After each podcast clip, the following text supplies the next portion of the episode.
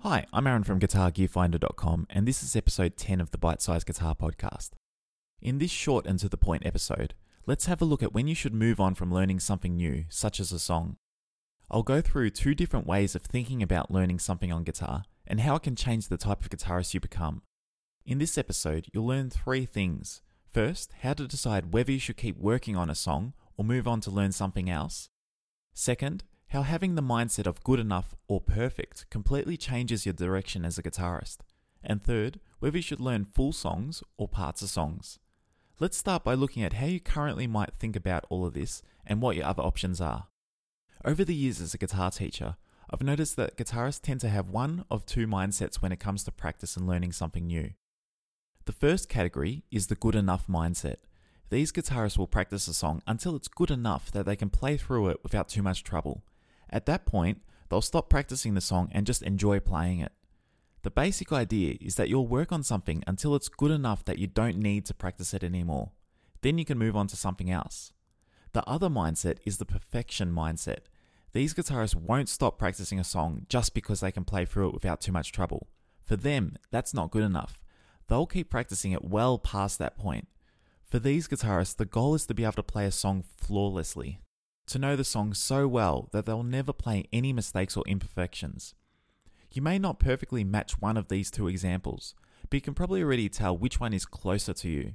Do you work on something until it's good enough, then move on to something else? Or do you obsess over every new thing and keep pushing yourself to try and completely master it? Have a think about which mindset you currently fall into. How did you decide that mindset was the right approach for you? Did you sit down and spend time thinking about this before you started learning guitar? Or is this just something that happened without you thinking about it? I'm guessing you probably didn't sit down and consciously weigh up the two mindsets and choose the one that suits you before you started learning guitar. Nobody does. So, weighing up and understanding these two mindsets now is worth it because just understanding these two mindsets can make things easier for you later on. Before we take a closer look at the two mindsets, I'll just say that neither one is bad. This episode isn't about convincing you to play a certain way. Instead, it's about finding the way that's right for you.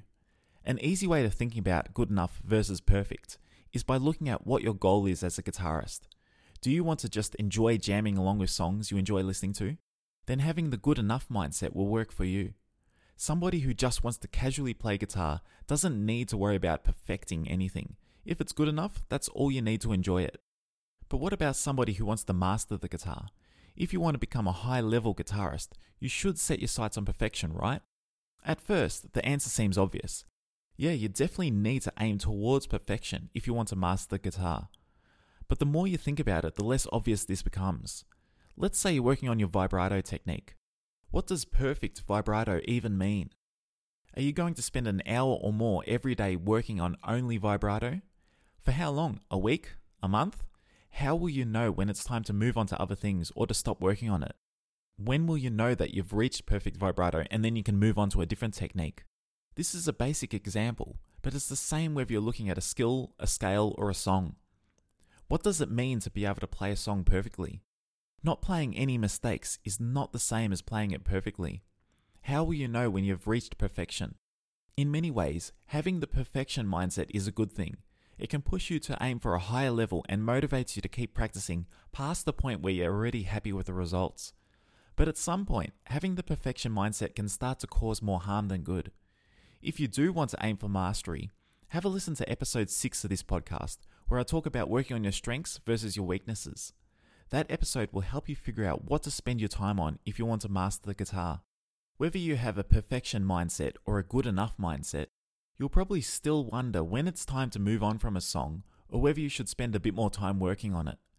A handy way to help you decide when you're done with a song is to think about why you're learning it in the first place. Why do you want to learn this song and what's your goal with learning it? For example, are you learning this song as something fun to jam with? Well, once you can get through the song without many mistakes, you've basically hit your goal and you can move on if you want. Did you choose to learn the song because it uses a technique you want to learn? Then maybe instead of learning the entire song, just focus your attention on the parts that use that technique. By focusing on those parts, you'll learn the technique faster. Then you can decide whether you want to learn the rest of the song for fun or whether you should move on to something else. If you keep in mind the reason why you want to learn the song, it makes it easier to figure out what you should focus on, how long you should spend working on it, and when it's time to move on. Even if you have the perfection mindset, there will be times when it makes sense to move on to something else instead of spending more time perfecting a song. Don't forget you can always come back to a song in the future to continue working on it. One more thing to think about for now is how to think about learning full songs versus parts of songs. Some guitarists aim to only learn complete songs from start to finish. They'll only move on to learning a different song when they can play the current song in full. Other guitarists will learn only parts of songs, but not full songs. The chances are you're somewhere in between these two extremes, and you know some full songs and you know some parts of songs. If you're somewhere in between, that's great. You may lean more towards learning full songs or you may lean towards learning parts of songs, but it's fine either way. It only becomes an issue if you take either of the extremes, as in you only learn full songs or you only learn parts of songs. So if you can't play a single song from start to finish, you're missing out. Being able to play a song from start to finish is a milestone achievement every guitarist should experience. If you currently can't play a song from start to finish, Pick one that you really like and commit to learning it in full. You can still continue to learn parts of songs as you like, but make sure you know what it's like to be able to play a song from start to finish in full. Some people put off learning full songs because it seems overwhelming, but if you break the song into parts and gradually chip away at each part, you'll get there. Don't be the guitarist that can play a million riffs but doesn't know a single song in full. Now, on the other hand, if you only ever learn songs in full, you're also missing out. It might seem strange to say this because you are learning full songs, but you're still missing out. There's a lot you can learn from studying parts of songs. Learning riffs, parts of solos, or licks helps you grow as a guitarist. But you don't have to learn every song in full.